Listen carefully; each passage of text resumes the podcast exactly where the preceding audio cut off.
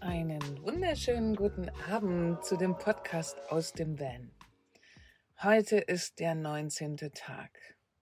Und hier spricht wie immer Karin zu euch. Und ich habe ein Learning von gestern Abend, nämlich zum Abendessen auf jeden Fall kein Aioli oder wie ich es auch gerne nenne, Ali Oli essen, also das, was es hier gibt in Spanien, weil danach schmeckt alles nach Knoblauch. Oh Mann. Genau, aber Ali Olli ist halt einfach wahnsinnig lecker.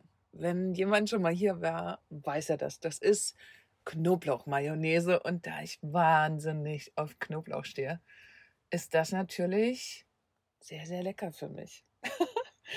das war meine Erkenntnis gestern Abend noch. Ich wollte diese dieses wirklich durch diese wichtige Information dringend mit euch teilen. Nein, also, ich möchte heute gerne einen kleinen Nachtrag machen, nämlich oder eine weiterführende Show sozusagen zu dem Thema Minimalismus, weil ich glaube, man kann das auf jeden Fall zum Beispiel auch noch auf die Finanzen übertragen. Ganz viele fragen mich immer, wie ich das mache. Natürlich, wie ich das finanziell stemme und wie ich mir das leisten kann. Also das Leben muss man sich ja so oder so leisten. Das heißt, Essen kaufen und so weiter. Und ich habe mich ja so weit reduziert, auch in meinen Kosten, dass ich diesen, wie viele es nennen, Lifestyle eben sehr gut leben kann. Das heißt, ich habe schon länger keine Wohnung mehr. Dadurch sind einfach wirklich viele Kosten auch weggefallen. Es ist nicht nur die Miete, es sind verschiedene Versicherungen, die man dann natürlich nicht mehr braucht, wie eine Hausrat und so weiter. Genau, das habe ich eben alles gekündigt. Und auch sonst habe ich durch diesen Weg, den ich gegangen bin, mit diesen ganzen Dingen aufräumen, meine Wohnung auflösen, natürlich auch irgendwann den Weg gegangen zu schauen, für was zahle ich eigentlich jeden Monat Geld. Das habe ich schon vor sehr, sehr langer Zeit angefangen, weil ich glaube, viele von euch kennen es, aber man könnte jetzt nicht aus dem Stegreif aufschreiben, für was alles Geld abgeht vom Konto.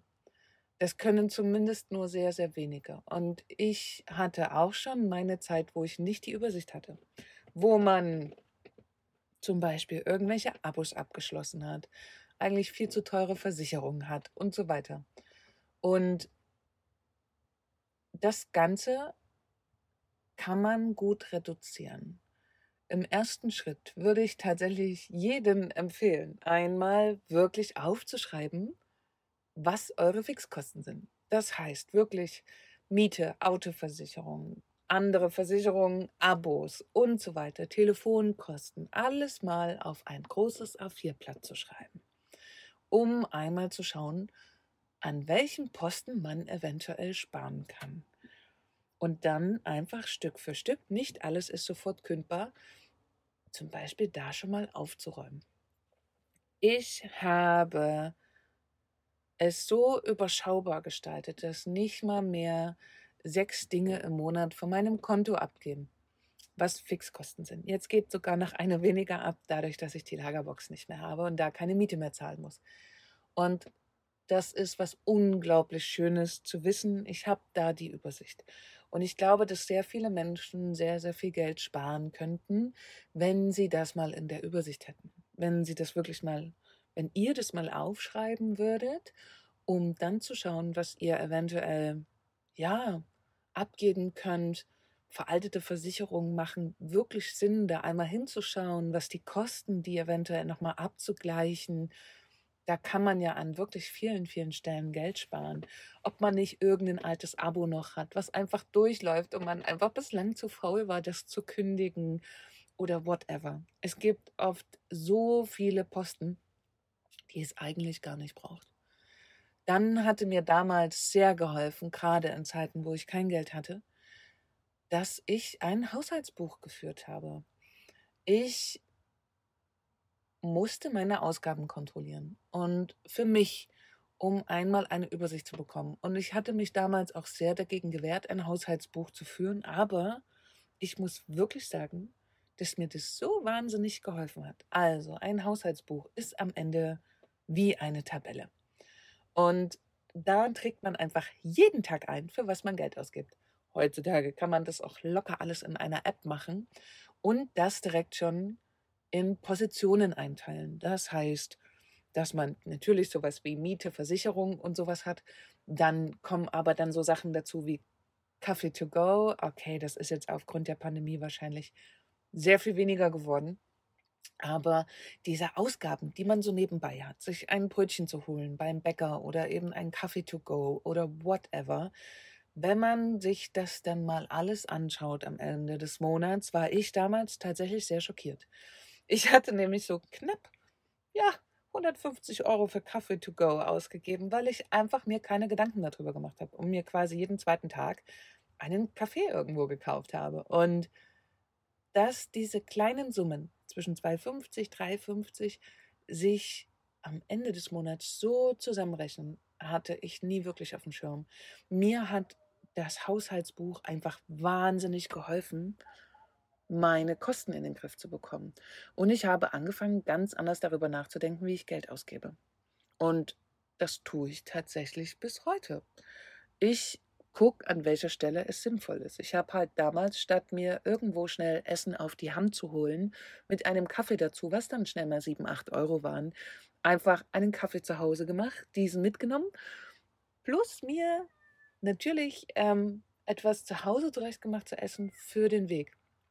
Und so habe ich relativ viel Geld gespart über lange Zeit. Und ich glaube, wenn sich jeder bewusst darüber werden würde, was er eigentlich so ausgibt, könnte ein Traum des neuen Busses einfach viel, viel näher rücken. Also wirklich mein Tipp an euch, auch wenn das vielleicht ein bisschen unbequem ist, aber wirklich mal alle Kosten aufzuschreiben, die man hat. Auch sowas wie Autoversicherung, die vielleicht nur einmal im Jahr abgeht oder vierteljährlich, bezieht diese mal mit ein. Und wenn sich Viele fragen mich immer, was kostet eigentlich Vanlife? Und ich mag diese Frage immer gar nicht pauschal beantworten, weil mein Vanlife kostet sicherlich nicht so viel oder so wenig wie bei anderen. Es ist total abhängig davon, was ihr für Kosten habt, was ihr noch vielleicht zu Hause eine Wohnung, Versicherung, Lebensversicherung, whatever habt. Und das könnt ihr eben ganz gut aufschreiben in die zweite Spalte, also in die erste Spalte wirklich die derzeit alllaufenden Kosten mit allem drum und dran. In die zweite Spalte tragt ihr dann nur noch oder übertragt nur noch die Kosten, die ihr hättet, zum Beispiel, wenn ihr im Bus leben würdet. Dann fallen ja verschiedene Versicherungen weg, Miete und so weiter. Und so bekommt ihr relativ schnell raus, was ihr braucht im Monat. Essen muss man sich überall kaufen. Wenn man natürlich, wenn man mit dem Van unterwegs ist, gerne oft essen geht, muss das natürlich ein Posten sein, der mit eingerechnet wird. Allerdings ist es so, dass es zum Beispiel im Ausland oft einfach günstiger ist. Außer jetzt zum Beispiel Portugal oder Italien. Ähm, Genau. Oder wenn ihr sehr, sehr viele Dinge erleben wollt, viel euch anschauen wollt, soweit es irgendwann wieder möglich ist, würde das natürlich als extra Kosten obendrauf kommen. Ich habe euch ja in der Folge über Minimalismus schon erzählt, dass ich mir quasi auch eigentlich nichts mehr kaufe. Also Klamotten nicht oder irgendeinen Tünnef, weil dafür einfach kein Platz im Bus ist. Und somit fällt da, ich nenne es immer Spielgeld, eigentlich auch weg. Und ich kann wirklich mit sehr, sehr wenig Geld leben. Das ist überhaupt kein Problem für mich. Was für mich immer ein sehr, sehr wichtiger Posten ist, ist, dass ich gut essen kann. Das heißt, gut einkaufen kann. Das heißt nicht, dass ich alle zwei Tage im Restaurant sitze. Das kann und möchte ich mir nicht leisten. Ähm, genau, also mir ist es wichtig, gute Lebensmittel kaufen zu können. Das heißt viel Obst und Gemüse und einfach so Leckereien, die es hier gibt. Daran möchte ich nicht sparen. Aber gerne spare ich mir einfach wahnsinnig viele andere Sachen. Ich muss ja auch nicht alle drei Tage irgendeinen Kurs machen oder irgendeine touristische Geschichte mir angucken. Gut, das ist gerade eh nicht möglich, aber wenn es dann wieder soweit ist, bin ich eh auch kein Fan davon. Ich gehe nicht wahnsinnig gerne abends in Bars, weil ich nicht mehr wirklich Alkohol trinke. Und Klar, ein leckeres Essen irgendwo in einem Restaurant ist schon schön, aber auch das überlege ich mir natürlich.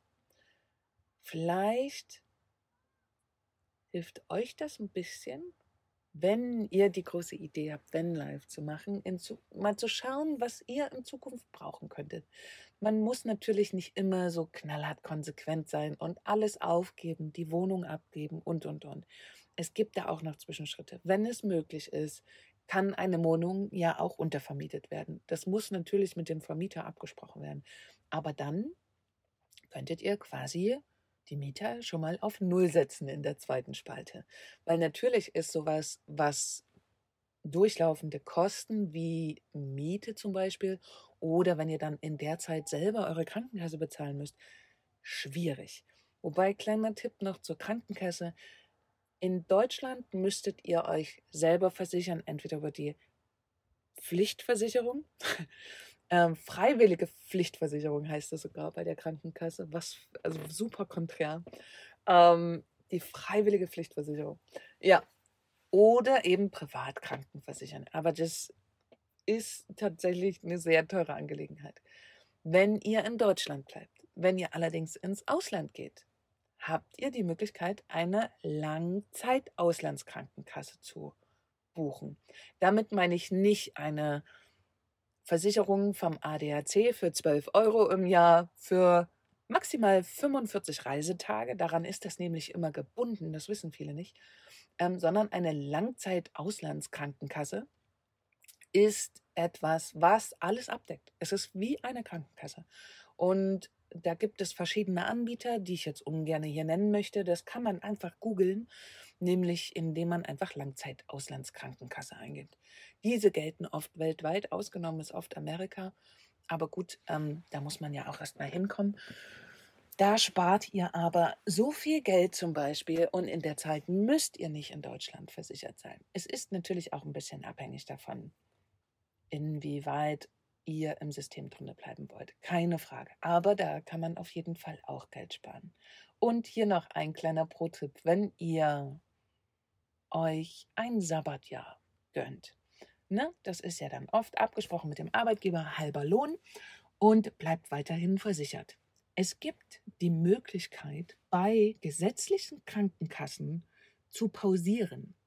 Dieses kann man beantragen, mindestens drei Monate bevor ihr sozusagen ins Ausland geht, könnt ihr das beantragen weil ihr dann in der Zeit natürlich eine Langzeit-Auslandskrankenkasse habt. Das Ganze müsst ihr belegen, könnt ihr aber mit diversen Anbietern ist das auf jeden Fall möglich. Der Vorteil davon ist, der Arbeitgeber muss für euch keine Krankenkassenbeiträge zahlen. Das heißt, ihr bekommt diese Summe bei euch auf den Lohn wieder draufgeschlagen. Und glaubt mir, es rechnet sich definitiv wenn er nicht mehr die 250, 300, 400 Euro im Monat bezahlen muss, sondern euch auszahlt. Davon könnt ihr locker die Kranken, die Auslandskrankenkasse bezahlen. Also das nur als kleiner Tipp. So lassen sich viele, viele Kosten sparen.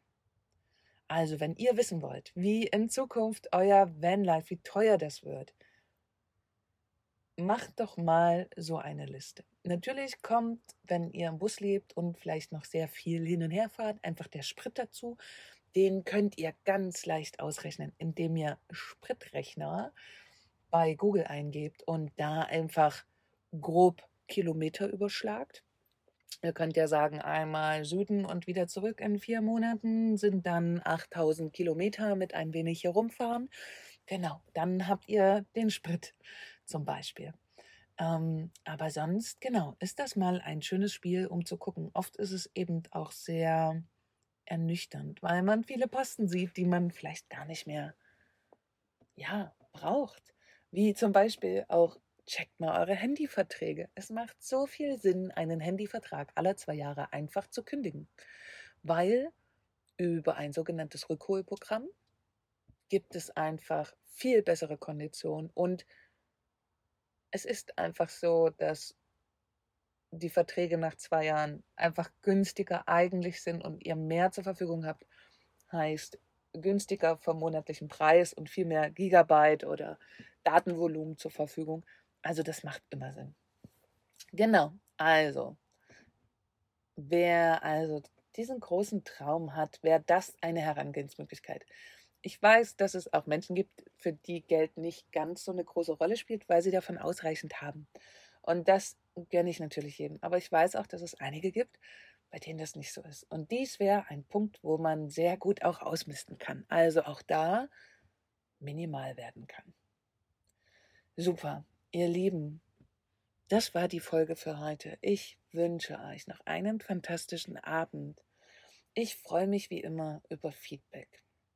Ich habe tatsächlich noch zwei, drei Fragen hier liegen, die ich auch in Zukunft sehr, sehr gerne beantworten möchte. Aber wenn ihr Ideen habt, schickt mir gerne welche zu. Ich möchte gern in Zukunft auch eine kleine Serie aufnehmen, wie ihr unterwegs Geld verdienen könnt. Und werde das in einer kleinen, nennen wir es Sondersendung, einfach mal einsprechen. Ihr Lieben, einen schönen Abend oder wie immer, ich wünsche euch einen fantastischen Tag, weil die meisten hören sich diesen Podcast tatsächlich früh an. Ich freue mich auf die nächste Folge und danke euch wirklich aus tiefem Herzen, dass ihr mir lauscht und dass ihr mir auch immer wieder Feedback schickt und dass ihr auch meinen Podcast teilt. Das freut mich sehr. Ja, also dann, ihr Lieben, bis morgen.